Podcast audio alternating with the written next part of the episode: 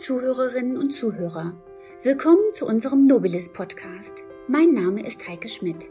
Ich bin Chefredakteurin der Nobilis, einem Hochglanzmagazin, das Lust auf schöne Leben machen möchte. Und dazu gehört natürlich auch ganz besonders die Kultur. Die Kulturszene in Hannover ist so vielfältig und spannend, so interessant und informativ, dem wollen wir mit unserem Podcast Gehör verschaffen. Gleichzeitig möchte unser Podcast interessante Hintergrundinformationen bieten. Warum hat ein Regisseur ein Theaterstück so und nicht anders inszeniert? Welches sind die Lieblingsbilder unserer Museumsdirektoren und Galeristen? Und vor allen Dingen, warum sind sie es? Wir möchten euch die Bereiche Theater, Kunst, Tanz oder auch Oper, ja, genau der Oper, näher bringen. Das alles natürlich ohne erhobenen Zeigefinger, sondern locker leicht im Gespräch mit denen, die sich wirklich damit auskennen. Wir bieten euch exklusiven Content, damit ihr mitreden könnt. Hört rein! Der Nobilis Podcast. Mit uns einfach Oper. Willkommen zu einer neuen Nobilis Podcast Folge. Heute treffe ich mich mit Martin Mutschler im Opernhaus Hannover. Doch zunächst zu meinem Gast. Martin, magst du dich selbst kurz vorstellen? Gerne. Ähm, freut mich, dass wir hier sprechen. Mein Name ist Martin Mutschler. Ich bin Dramaturg hier an der Staatsoper Hannover. Dramaturg äh, ist ein gar nicht so leicht zu beschreibender Beruf, weil er mindestens zwei Sachen abdeckt. Zum einen bin ich fest angestellt hier und ähm, kuratiere das Programm mit, empfehle, welche Stücke wir machen und warum, welche Teams vielleicht dafür eingeladen werden könnten. Und dann bin ich auch noch, das ist meine zweite Hauptrolle, in diesen Regie-Teams jeweils auch künstlerischer Berater.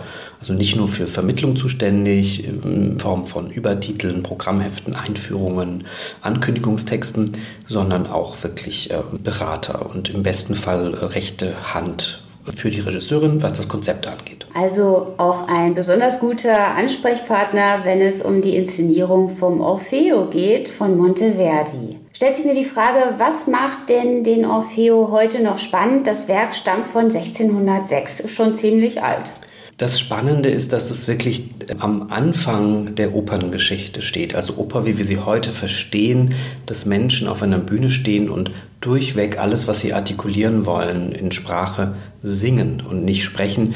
Das hat da seinen Ursprung bei Monteverdi. Es gab zwar auch davor Mischformen, wo gesprochen, wo auch stilisiert gesprochen und gesungen wurde, aber es in dieser, in dieser Reinheit, in dieser Konzentration darauf zu sagen, hier wird nur gesungen und nicht gesprochen, ähm, das war die große Neuerung von Monteverdis Stück. Ich finde, es ist deshalb auch ein lohnenswertes Stück, weil es Musik ist, die aufregend fern klingt, äh, die wenig mit dem zu tun hat, was man aus späteren Jahrhunderten kennt und wenig mit dem, was man sich unter Oper landläufig so vorstellt. Und ich finde, dass diese, diese musikalische Sprache eine Unmittelbarkeit hat, die ich wahnsinnig faszinierend finde. Und das liegt auch daran, dass die Sprache, diese Figuren, gerade Orpheus im Mittelpunkt, dass die sich direkt äh, emotional in Musik durch Gesang ausdrücken. Kannst du beschreiben, was diese alte Oper musikalisch anders macht als, äh, sage ich mal, ein Verdi oder ein Wagner? Eine Haupteigenschaft dieser Musik ist wahrscheinlich die Kleinteiligkeit, die Abwe der Abwechslungsreichtum. Also keine, keine Nummer ähm, dauert länger als drei Minuten, meistens sogar kürzer.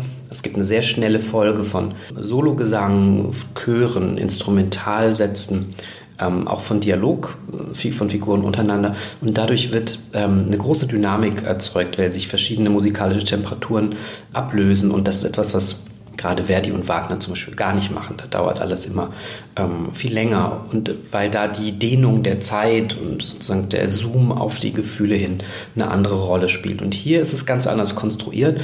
Kleinteilig, wie gesagt, aber Monteverdi arbeitet auch mit Echos, mit Reminiszenzen. Es gibt eben Instrumentalsätze, sogenannte Ritornelli, die wiederkommen. Wie der Name schon sagt, Ritornare, zurückkehren. Das sind Instrumentalsätze, die wiederholt werden und teilweise gar nicht nur an der Stelle, wo man es erwarten würde, sondern auch später im Stück. Und dadurch ähm, passiert so eine emotionale Rückbindung an das, wo wir vorher waren Und das finde ich psychologisch wahnsinnig aufregend, auch wenn Monteverdi und seine Zeitgenossen gar nichts von Psychologie als Wissenschaft wussten. Aber es wird natürlich eine Emotion, die wir vorher schon einmal erlebt haben und die wir uns vielleicht erinnern oder intuitiv unterbewusst erinnern, die wird nochmal abgerufen, aber zu einem Zeitpunkt, wo die Geschichte schon ganz woanders angekommen ist. Und dadurch wird so ein Kontrast äh, lebendig, den man auch als theatral bezeichnen kann. Ich empfinde das als wahnsinnig theatrale Musik. Ist ja auch sehr spannend, wenn man sich die Geschichte vergegenwärtigt. Orpheus und Eurydike. Orpheus geht zurück in die Unterwelt, darf sich eben nicht umsehen, als er Eurydike da rausholt. Ähm, natürlich sind das dann auch Rückblenden, die man vielleicht hat auf die Liebe, die einen dazu getrieben hat, seine Geliebte da wieder herzuholen? Oder ist das ein völlig falscher Ansatz? Nee, das ist ein sehr guter Ansatz, weil die äh, Regisseurin und Bühnenbildnerin Silvia Costa, die hier ähm, hauptverantwortlich ist für diese neue Lesart, ähm, genauso das Stück auch interpretiert. Sie sagt, es ist eigentlich alles längst geschehen. Bei Monteverdi sind zwei oder anderthalb von fünf Akte eigentlich noch die Einleitung zu der tragischen Geschichte. Wir erleben Orpheus und seine Freunde bei den Hochzeitsvorbereitungen. Das Glück, das plötzliche, das unerwartete Glück wird äh, hervorgehoben, um dann im größtmöglichen Kontrast sozusagen Tragik einbrechen zu lassen in dem Moment, als die Botin kommt mit der Nachricht, dass Eurydike von einer Schlange gebissen wurde und gestorben ist. Und ähm, Silvia Costa sagt, ähm, dass das alles längst stattgefunden hat und dass wir Orpheus eigentlich das ganze Stück über in so einer Zeitlosigkeit, in so einer Unzeit, in so einer Nichtstunde erleben und er immer wieder eigentlich in Rückblenden, weil er von seiner Erinnerung und von dem Schmerz nicht loskommt, zu diesem Moment des Verlusts eigentlich zurückgeht. Und die Bilder, die sie inszeniert, und es sind vor allem Bilderfolgen, die sich auf sehr faszinierende Weise ablösen, ähm, diese Bilder haben immer die Frage eingeschrieben, wie real sind sie eigentlich? Sind auf eine Art und Weise hyperreal, sie sind gestaltet, sie sind Traumbilder, sie sind ganz bestimmt nicht realistisch. Und das macht eine große Faszination, finde ich, ähm, auf, an der wir jetzt noch äh, eine Woche vor der Premiere auch noch ordentlich zu tun haben. Es gab äh, mal eine Traviata hier im Opernhaus, wo man auch die Idee haben könnte, sie träumt das eigentlich nur, was geschehen ist. Ist das so ein ähnlicher Ansatz? Ähm, äh, durch die Konzentration auf die Hauptfigur ist es ein ähnlicher Ansatz. Ähm, was Benedikt von Peter hier mit der Traviata gemacht hat, war eine ganz extreme Reduktion ja auf eine Figur, die auf ausschließlich ähm, im, im, Zentrum stand. Ähm, Silvia Costa hat was Ähnliches gemacht, indem sie nicht das Paar Orpheus Eurydike ähm, betont, was Monteverdi im Übrigen auch nicht macht, weil Eurydike zwei Sätze zu singen hat im ganzen Stück und ähm, Orpheus ähm, wiederum das ganze Stück auch musikalisch trägt, auch eine große, große Rolle. Und sie verstärkt das noch, indem sie wirklich alles äh, zeigt als seine Wahrnehmung, als seine verschobene Wahrnehmung, als ähm, seine Träume, Halluzinationen, Wahnvorstellungen, in denen dann natürlich auch Eurydike gefangen ist. Aber mh, mm, man weiß gar nicht genau, wie lebendig ist eigentlich diese Eurydike und damit spielt Silvia Costa auch. Wird man das im Bühnenbild auch nachvollziehen können? Ist das sehr reduziert oder was muss ich mir darunter vorstellen? Es ist sehr reduziert, gleichzeitig auch eine sehr geschlossene, hermetische Welt. Sie zeigt in der ersten Hälfte, was sie in der zweiten Hälfte zeigt, verrate ich noch nicht, aber was sie in der ersten Hälfte zeigt, da darf ich bestimmt sagen, weil das ähm, relativ schnell auch offengelegt wird. Sie zeigt eine Art Stadtlandschaft ähm, sehr reduziert, sehr minimalistisch, aber eigentlich auch sehr brutalistisch. Also es ist eine, eine ein Kubus, eine, eine merkwürdige Architektur, ein merkwürdiges Haus mit einer Mauer drumherum. Äh, es ist ein Betongarten dabei. Es ist eine ganz unwirtliche Stadtlandschaft. Man sieht Reste eines Zebrastreifens von Pfeilen, die irgendwo hinführen sollen. Man weiß gar nicht genau wohin. Und ähm, diese Architektur ist abweisend. Ich wüsste nicht, wie man die bewohnen soll. Und das finde ich eine sehr gelungene äh, Veräußerung ähm, von dieser inneren Seelenlandschaft von Orpheus, der eben auch nicht mehr weiß, wie er leben soll und keine Funktion mehr im Leben sieht, weil dieser Verlust seiner Geliebten so groß war. Den letzten Orpheus, den ich gesehen habe, da waren die Sänger in so barocken Kostümen und alles sehr steif. Wird es ähnlich sein? Das wird ganz anders sein. Es wird eine gewisse ähm, Konturierung geben auf die Figuren. Also die Figuren sind sehr klar herausgearbeitet, sehr, in einer sehr dunklen Welt, aber also ich merke, diese Menschen sind ähm, vielleicht nicht so greifbar, wie sie jetzt in einer psychologischen Lesart wären, ähm, sondern sie spielen eine Funktion in einer Traumlogik. Es spielt aber nicht im Barock. Also die Idee ist nicht äh, zurückzugehen in die Zeit, zu der es äh, geschrieben wurde oder noch weiter zurück in eine mythologische Vorzeit und sich zu überlegen, wie haben da die Hirten ähm, ausgesehen, sondern die Hirten sind hier nicht als Hirten erkennbar, sondern ähm, in der Funktion, in der sie im, im, Stück vorkommen, nämlich als Entourage von Orpheus, als Freunde von Orpheus, auch als die ratlosen Freunde, die nicht wissen, wie sie ihm helfen können. Und aber sie tragen Kleidung, die sehr elegant ist, die aus einer gewissen Vorzeit kommt. Ich habe das Gefühl, das sind eher die 1940er, 50er Jahre. Es hat was sehr Gedeckeltes äh, in den Farben. Es sieht aus wie aus als hätte man alte Filme nachkoloriert auf eine Art und Weise. Und das finde ich sehr, sehr faszinierend, weil es natürlich einen historischen Bezug gibt durch hm, gewisse elegante Schnitte, wie sie in einer bestimmten Zeit betragen wurden, aber es ist nicht äh, klar zu verorten. Und, und das trägt auch noch zu dieser hoffentlich einladenden Irritation bei, dass man nie genau weiß, wo man eigentlich gerade ist. Und auch in welcher Zeit man vielleicht ist und wann das Stück spielt, ist dann ja auch irrelevant. Das ist in gewisser Weise irrelevant. Ähm, Silvia, ich habe ich hab sie gefragt, zu welcher Uhrzeit eigentlich das spielt, weil so eine komische Dämmerstunde herrscht, eigentlich wie in es gibt ein Gemälde von René Magritte, wo es gleichzeitig Tag und Nacht ist. Man sieht vorne eine äh, Häusersilhouette und dahinter den Taghimmel.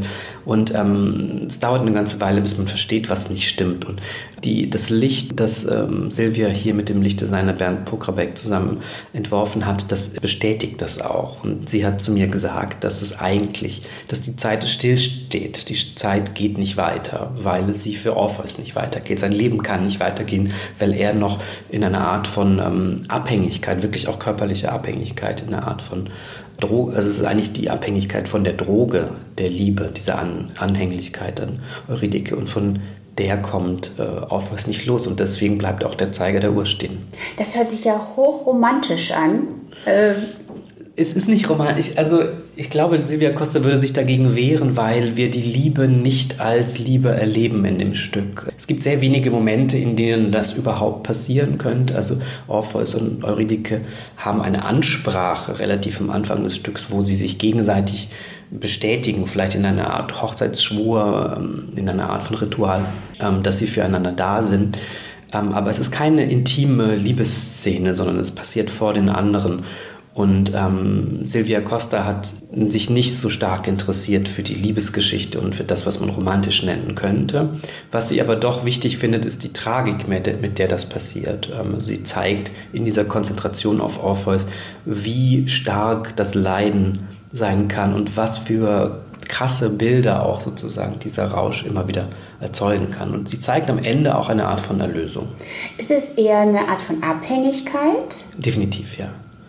Es ist definitiv, ähm, trägt es eigentlich Züge von einer, einer, körperlichen Abhängigkeit. Ich finde, es ist sogar eigentlich eine Art von kalter Entzug. Denn ähm, Orpheus hatte keine Zeit, sich an die Möglichkeit, ähm, ohne Eurydike zu leben, zu gewöhnen. Das musste das ist von einem Tag auf den anderen passiert. So ist es mit großen Schicksalsschlägen. Und deswegen sind sie auch so schwer oder so unmöglich zu verarbeiten. Gibt es denn irgendwie einen positiven Ausgang? Also ich finde, dass die, es gibt einen positiven Ausgang. Ähm, es gibt in der, in der barocken Theatertradition den sogenannten Deus Ex Machina, den Gott aus der Bühnenmaschinerie oder aus dem Himmel oder wo immer man, man denkt, dass der herkommt. Und das will uns manchmal sehr fremd erscheinen äh, heutzutage, weil wir zwar Hollywood Happy Ends gewohnt sind, aber Theaterstücke mit so einem angeklebten positiven Schluss wirken auf mich jedenfalls oft mh, mm, ja, eben konstruiert. Und ähm, dadurch, dass wir Orpheus hier wirklich ähm, erleben, in so einer körperlichen Abhängigkeit, in, in so einem Rausch, in dem die Figuren um ihn herum vielleicht auch da sind, um ihm zu helfen, eine Figur ist wie eine Krankenschwester gekleidet. Dadurch wird der Gott Apollo, der am Ende des Stücks auftritt, als eben Deus Ex Machina und den Orpheus, ähm, dem er verbunden ist, als eine Art Ziehvater, ähm, mitnimmt und erlöst. Das bekommt dadurch eine relativ konkrete ähm, Pointe, indem er, indem der Arzt kommt und ihn erlöst. Das hört sich super spannend an. Ich bin wirklich sehr gespannt auf die Inszenierung und danke für das Gespräch. Sehr gerne.